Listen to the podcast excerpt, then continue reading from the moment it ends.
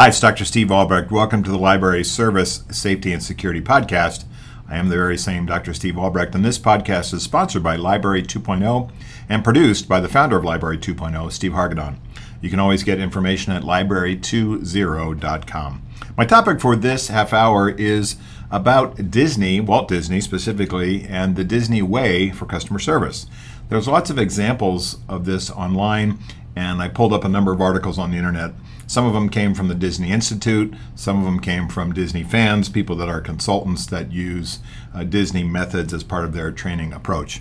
So, first and foremost, I am not connected in any way, shape, or form with Disney, and this is not any attempt to steal any of their copyrighted material. What it is is a conversation about some of the tools and the theories and themes that they have, especially for service and especially how they treat their customers, or they refer to as guests, and how they treat their employees, who they refer to as cast members. So, uh, this is not an endorsement by Disney, but I am talking about some things that have come from a colleague of mine. Uh, Lenn Millbower. Lenn is, and that's with two N's, L E N N, Millbower, M I L L B O W E R.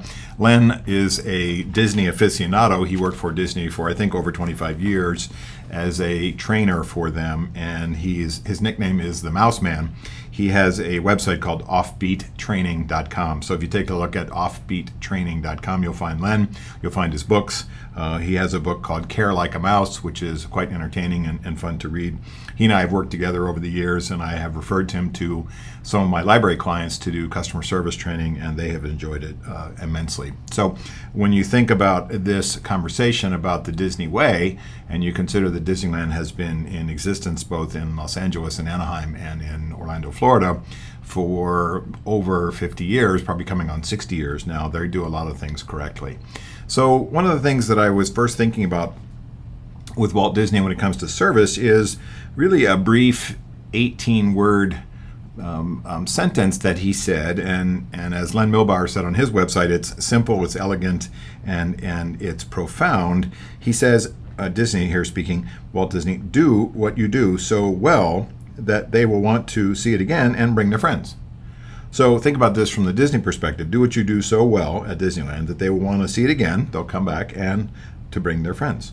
And think about this from the library's point of view as well. You say, what do we do here that we do it so well that word of mouth becomes part of our mission as well, that people hear about from other folks who have had successful uh, interactions with our staff and our materials at the library.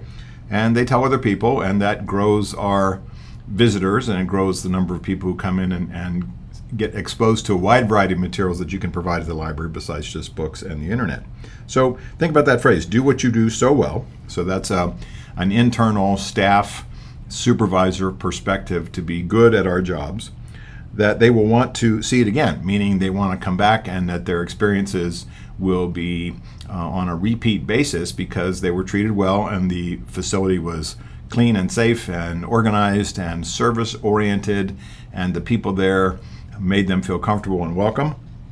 And then the last part, bring their friends. Think about how that could be connected to their parents, their their school chums, if they're students, uh, other kids, uh, other uh, elderly people that they meet through church or senior centers or things like that, where they talk up and talk about what went on so well at the library. So I really like that that 18 word phrase and I think that's a good driver for our conversation about what we want to look at as the Disney way for customer service and how we can apply some of those same techniques, same ideas, same cultural, or work cultural um, uh, modalities to your library. From this discussion, and look at how you can apply it to your employees and the things that are happening in your library. And also, if you're a frontline employee, how do you apply these things to yourself individually? And how do you trickle them down, explain them, model them, coach them, discuss them with your coworkers.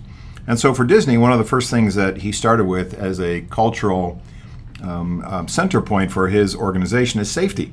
And he said, Dreams are made of safety. We practice safe behaviors in everything we do. We always put safety first in our organization, and we speak up to ensure the safety of our cast members, our employees, and our guests. So think about it as you are considering a safe library? Is it hazards? Is it trip hazards? Is it lighting? Is it things spilled on the floor? Is it the behavior of certain patrons that's that could be scaring other folks? Is it that we are making sure that there's no hazards that kids can get into um, in any part of our facility where we have cl- cleaning materials or hazmat or anything like that? Um, are there any kind of hazards that we need to talk to our um, uh, maintenance staff about? Things like that. So, safety is one of his first drivers. Second one, and this one certainly makes sense, have common courtesy. We take courtesy seriously. We project a positive image and we project positive energy. Um, we're courteous and respectful to our guests, and they use guests with a capital G, or we could say patrons with a capital P. We go above and beyond to exceed our guests' expectations, or in our world, we go above and beyond to exceed our patrons' expectations. I have talked in other webinars and in podcasts like this one about the value of survey data and how we ask or need to ask more questions of what the patron's experience wants to be.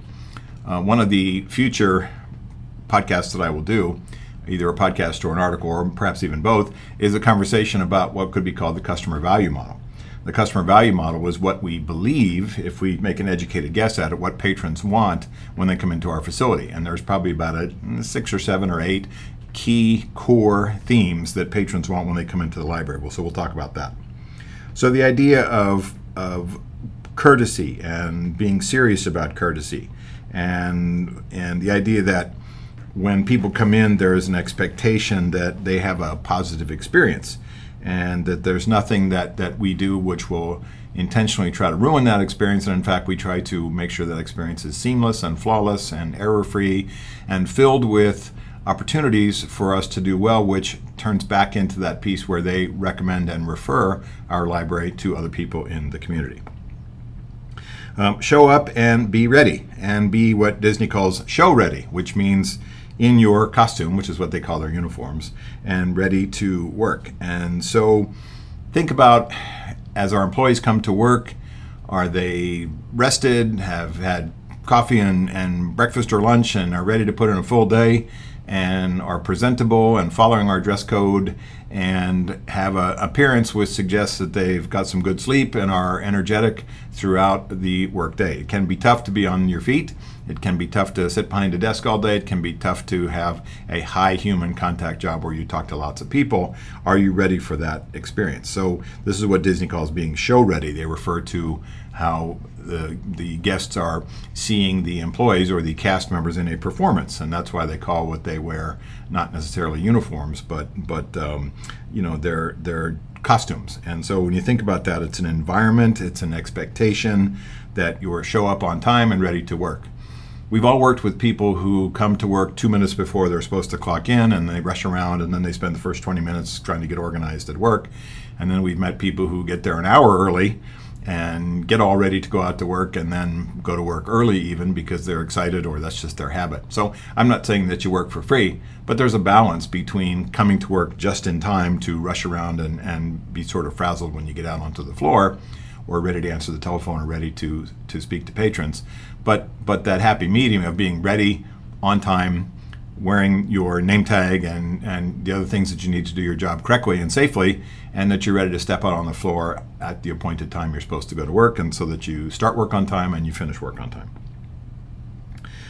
Um, think about efficiency. Uh, Disney loved efficiency, the idea that we perform our roles, our work roles efficiently so that people get the most out of their time with us. We value their time. We use their time and, and correctly and as safely and, and efficiently as possible. We try to, if you go to Disneyland, they move you through as quickly as they can. Can we help patrons by moving through the library experience, showing them things that they want to look at, showing them things that they need from the technology side computers, laptops, tablets, games, things like that so that we don't waste their time and we make efficient use of our time as well. So he also had a sense of kind of uh, merriment or whimsy, if you want to think about it, when they talked about the Disney Seven Service Guidelines. Well, anytime you think about seven in the Disney environment, it's got to be the dwarves, right? Snow White and the Seven Dwarfs. And so he's got seven guidelines, Walt Disney, about the service experience with his employees. And when you think about all the folks that work at Disney that have a, a guest contact perspective. They see the guests, they operate the rides, they're out on the on the Disneyland operational area, you know, selling food or giving tour guide, you know, being a tour guide or operating the rides as as part of the cast members and things like that. And then you think of the myriad of people at Disneyland who work behind the scenes. Sometimes they come in, in on the graveyard shift. They never see anybody who is a guest to do the cleaning and the maintenance and the gardening. Uh, you never see that happen during the, the day unless there's an emergency. All that stuff takes place, painting and, and landscaping and things at nighttime when no one is there from the guest side. So if you think about these seven rules, how do we apply them into the library environment as well? And let's have a little fun when we think about the seven dwarves. First one, be happy. Uh, make eye contact and smile. That's a, a, watchword and a driver for the customer service experience at Disneyland. And I've talked about it a lot in my library work as well that eye contact is a safety thing from my perspective, and it's also a vigilance thing for the employees to look and see what's going on. And it it suggests a professional service orientation when we make careful, appropriate eye contact with people that we come across as patrons. So whether we see them as they walk in the door, as they pass us by, I don't think you have to have a, a two-hour conversation with everybody that walks in the building, but the idea that you're approachable, that you're have that you have that kind of friendly approach uh, on your face in terms of your body language, that that eye contact is a human condition that just simply recognizes other people as they go through the facility, as they go through the library. Number two, be like Sneezy. Greet and welcome every customer. Spread the spirit of hospitality. It's contagious. Well, uh, we think about the pandemic during words like spread and contagious. I think uh, this was written certainly before the pandemic was a concern for Walt Disney. But the idea that that that uh, Sneezy is kind of an over-the-top character, recognizable character, sort of draws a lot of attention to himself with his allergies. Uh, um, greet and welcome every patron, spread the spirit of our library hospitality, and, and try to create an environment in the building and in each of the rooms in our building, whether it's particular departments or areas, where there's a sense of service, there's a sense of safety, there's a sense of, of welcoming to people that come in, all ages, all sizes, everybody. Third one, don't be bashful. Uh, seek out guest contact. And so I've had this conversation with many library people, and I I fall into the category myself, which is being a an introvert in a high human contact job. Sometimes being in the library is a high human contact job. It can be tiring. It can be difficult to have as much energy at the beginning of the day and also have that same energy at the end of the day if you have a high human contact job and a transactional job where you're processing you know books and transactions with people throughout the day um, to have that kind of energy at the beginning of the day is, is difficult to have it at the end of the day if you don't think about it. So, this idea of, of seeking out guest contact as an introvert in the library world can be difficult.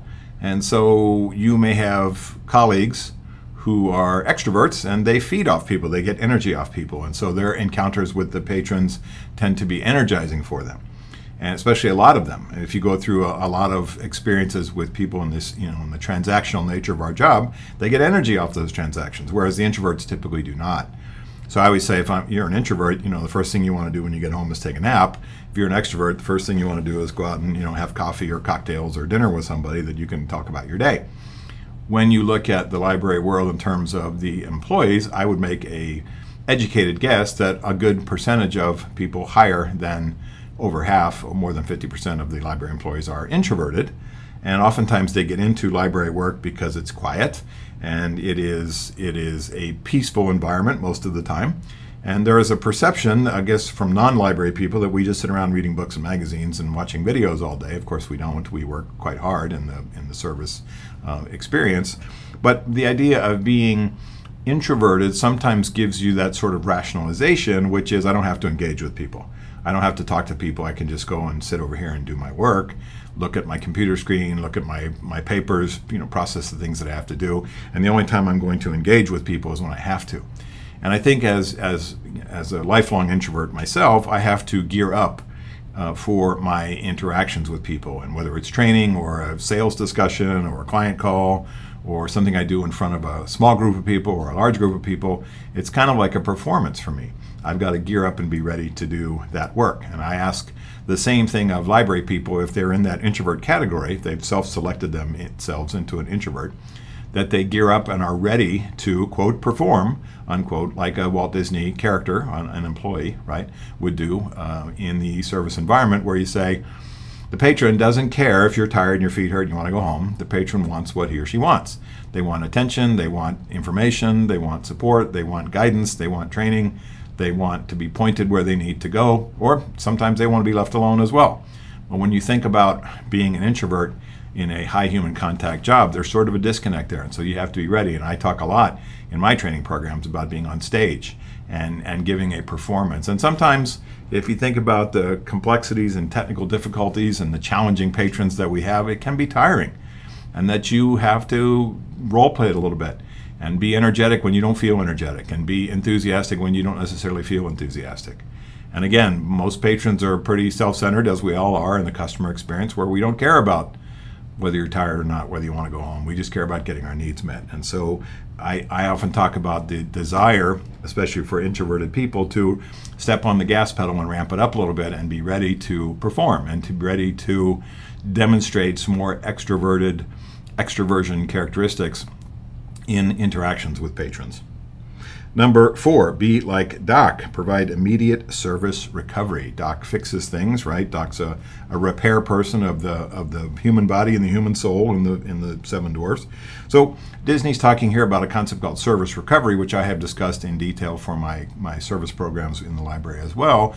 Which is service recovery is our ability to fix what is broken, whether we broke it or the or the patron broke it it's our ability to fix a bad service situation that resulted in a misunderstanding or an error or a problem that we troubleshoot, that we fix, that we recover the patron's business. And so the easiest example for service recovery is the things that we can do to make it easier for the patron to feel like we did something on his or her behalf. And if you still collect fines at your library and we made a mistake in some way when it comes to fines, we waive them for that particular patron if there's something that we do that that we charge a fee for and we've given the patron the runaround and it's turned into a big hassle, we waive the fee and the patron can enroll in the program or his or her kids can enroll in the program for free. Things like that, those are service recovery steps. They don't always involve money, but sometimes they involve uh, an action that we do from the employee side where we make it easier we we uh, you know unburden the patron from things that relate to fees and costs and and hassle factors and things like that where we uh, make a concerted effort to recover their business and to recover that service situation so that when they think about it, they, they realize, whether it's a strong realization or, or a, a modest one, that we were working on their behalf. The best examples of service recovery are in service type businesses like restaurants and banks and hotels and things like that, credit card companies, where you call up and there's obviously been some sort of misunderstanding or error on your part or their part, and especially if it's on the part of the organization where they say, we'll take care of that for you. Um, I'll give you an example from my own world.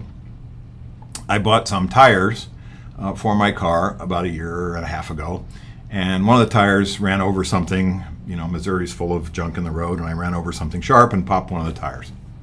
So I took it to the tire place, the, the, the tire store that I always use, where I did not buy these original tires out. I bought the tires at the dealer. But I said, can you replace this tire with, you know, and is it fixable based on what I've run over? Can you replace it? They said it's not fixable because of where it is on the on the sidewall, and so we have to replace the tire. I said, okay, great. So they gave me some options for what tire to replace, and the guy that sold me the tire, and I only needed one, did not say that the best practice would be to buy the exact same tire that I had before because of the way they're cut and the sizing differences and things like that. He just put another tire of of that size on there. Well, for months, I drove around and the car would pull to the right and there was a vibration and I thought maybe it's something I hit or ran over or something wrong with the with the you know the tire rods or the axles or something like that or the balance or the alignment. And finally I took the car back to the dealer a couple months ago and they said one of these tires is not the right one for this car. And so I went back to the original uh, tire guys that sold me that one tire, talked to the manager and he said, "You know, you're right uh, we shouldn't have put this tire on there. We should have put the one that matched the other ones, and we'll take care of it for you. And I said, um, what does that mean? He said, uh, you know, just pay for the uh, mounting and balance fee, and we'll take care of it. And we'll put a, a new right kind of tire on there. That's a perfect example of service recovery. I thanked them for it. They put the tire on uh, last Tuesday, and the car runs perfectly straight now. So when you think about at a bar or a restaurant, you're you're waiting for your food, you're waiting for your your meal, you're waiting for drinks or whatever, and things are backed up. And these days with the pandemic and COVID and whatnot, it's tough to get staffing, full staffing at restaurants and things. And the manager comes by and says, "We're a little backed up in the kitchen. Uh, free drinks, free appetizer for you, desserts on us." And you go, "Okay." We'll give you the benefit of the doubt for having to wait a little bit and because you have done something to quote recover our business. So this concept of service recovery is a powerful one and you may think about in the library say well you know we can't give people you know a, a, laptop off the shelf if we've screwed something up. We, we don't just hand them a, a, a, you know a tablet and say here you go. What what are some of the opportunities for us to create service recovery? Some things don't necessarily have to have, and it's a great question. Some things don't necessarily have to have a financial incentive for the patron. It could be a, a service thing that you do, which makes their path easier. You say, um, I'll handle this for you, so the next time you come in, it's not an issue. I'll, I'll, I'll, sit down and do some paperwork, and I'll enter some data into the computer so that so this issue is not an issue anymore. Things like that. So one thing, if you're an employee or a supervisor, talk amongst each other at staff meetings about your opportunities to create service recovery. So, what are the systems things that we can improve upon?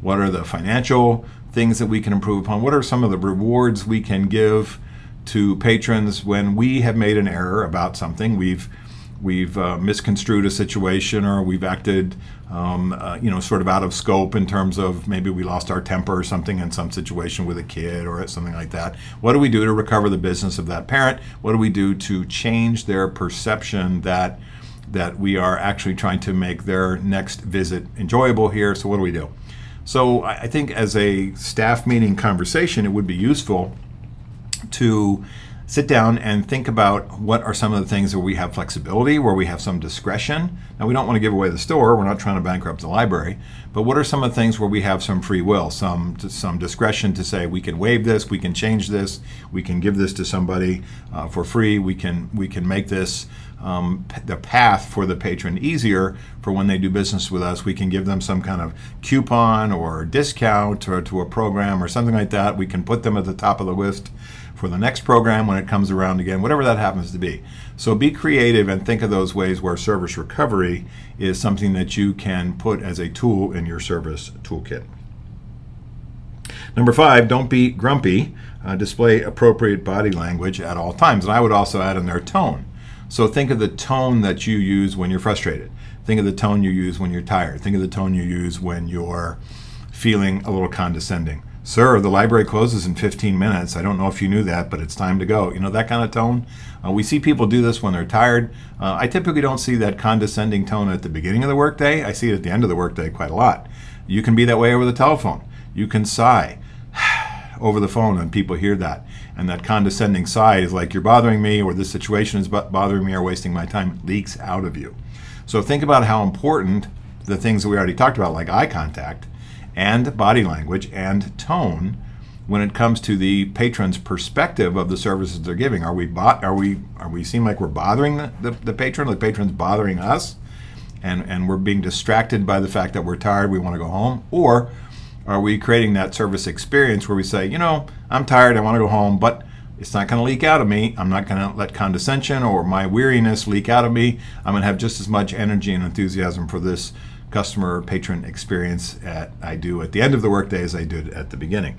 So the idea of body language and tone and focusing on on on being especially when you're tired body language neutral and tone neutral not where you're talking like a robot or acting like a robot but nothing that's of a condescending nature or a dismissive nature or an irritated nature is leaking out of you and so it, you know this starts with things that we've all think about with body language like crossed arms and rolling your eyes and and things that even a child, you know, a very young child picks up those same characteristics because they've seen it in, in their parents.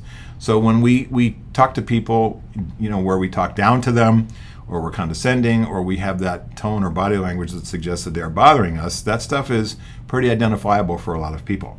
And it's critical that even when you feel that way, that's not what comes out. That's where we get back into the idea of a performance and this body language neutral, tone neutral, where you say, my inner feelings, emotions about this situation. And you could also apply this to when patrons are being difficult, when they're being uh, rude, when they're being obstinate, and when they're being hard to deal with and, and challenging for you and argumentative and even hostile.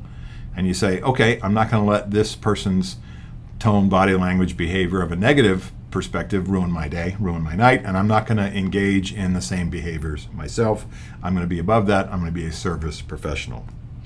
Six, be like Sleepy. Uh, don't sleep at work, but create dreams and preserve the magical guest experience. So, create dreams and preserve the magical patron experience. That's a pretty lofty phrase. But what I, what I think we're talking about there is the idea that we can impact and touch a lot of people in the library environment, perhaps that have not thought about the library as a place to be uh, maybe it's an adult, a blue collar guy that, that's never come to the library but suddenly realizes there's lots of things there that, that are kind of interesting about his hobbies and things that he enjoys doing outside of work. Or getting help getting a new job is not something he realized the library could help him do with resumes and email and things like that.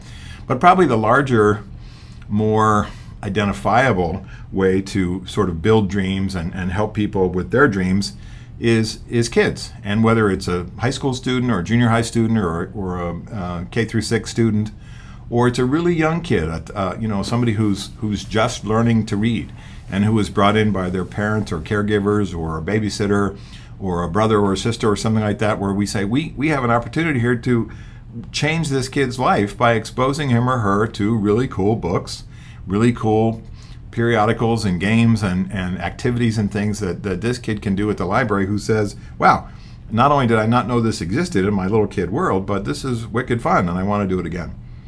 And so I think about my own experience in the library. My parents would take me to the library in downtown San Diego when I was a little kid, and they would say, you know, we'll see you in a couple hours. And whatever limit was on the books back then, I think it was five or six books you could check out. I always got the five or six books that I could do right up to the limit my parents never said, you know, you don't want to read that or those are too many books or you're never going to finish all that. They said, great, let's get those. And, and that's what we did.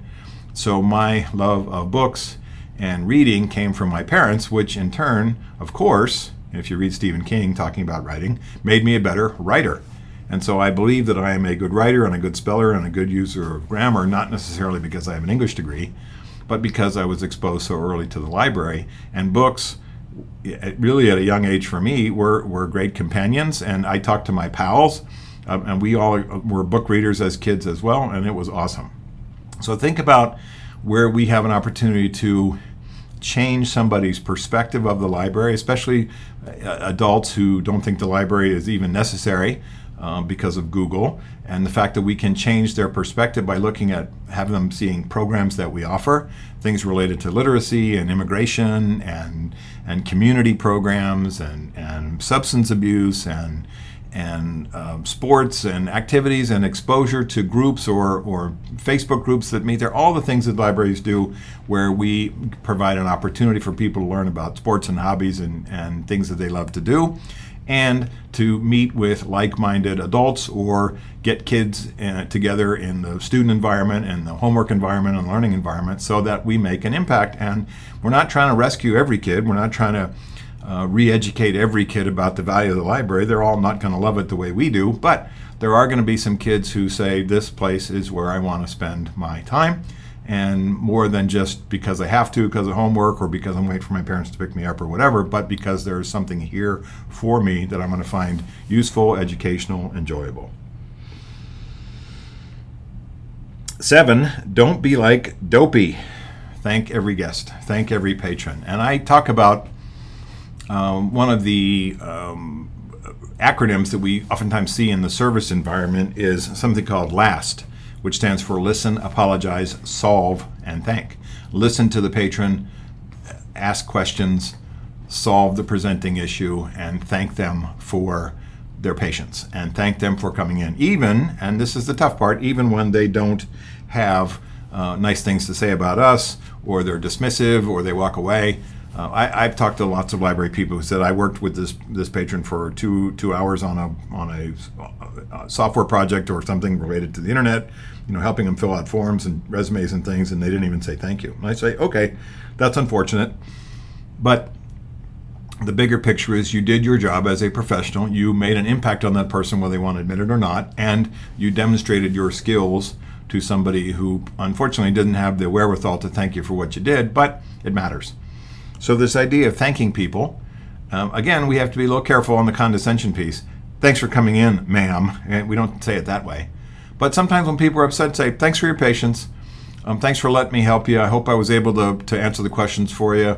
If not, you know, next time you come in, um, we can talk about it again, and and um, and I can get some other additional information, or or, or ask my colleagues uh, what what their approach might be. I mean, something like that, which at least you, you would hope leads the patron to say, thanks for the help, thanks for the support, thanks for for spending the time with me, and most of them do. But for the ones that don't, that's okay. You knew that you were being a service professional and you were providing the, the best information, the best skills, the best knowledge, the transfer of knowledge to them that you could. So when you think about the Disney approach, if you get past the dwarves and things like that, happy, uh, sneezy, bashful, doc, grumpy, sleepy, and dopey, if you get into the sort of themes that he's talking about, it's pretty common sense, isn't it? And it, it, the reason it's common sense is because it's easy to transfer and transmit. It's easy to teach people in the Disney employ, you know, brand new employees, cast members. It, it's easy to teach people that are becoming Disney employees this approach, and there's quite an orientation that goes through for all this, so that it's memorable for them, so that they make it memorable for the guests. So think about as a supervisor, a leader, a director, what kind of trickle down of these service reminders, these service sort of you know a lighter touch on the service piece, and we're not we're not browbeating our employees to treat people better, but but encouraging them to have kind of a lighter touch. This this Disney approach is certainly a lighter touch. And if you're an employee, what can you take from our conversation here to say, what do I need to do to fine tune my own skills? Where am I a little bit deficient, maybe in terms of eye contact or body language or thanking people? And what are my my best practices that I can take from not only the Disney model, but my coworkers and my colleagues and my bosses? So, thanks for your time and attention. Thanks to the producer of the Library Service Safety and Security Podcast, Steve Hargadon from Library 2.0. For more information, visit the Library 2.0 website at library20.com. Till next time, I'm Dr. Steve Albrecht. Thanks for listening to the Library Service Safety and Security Podcast.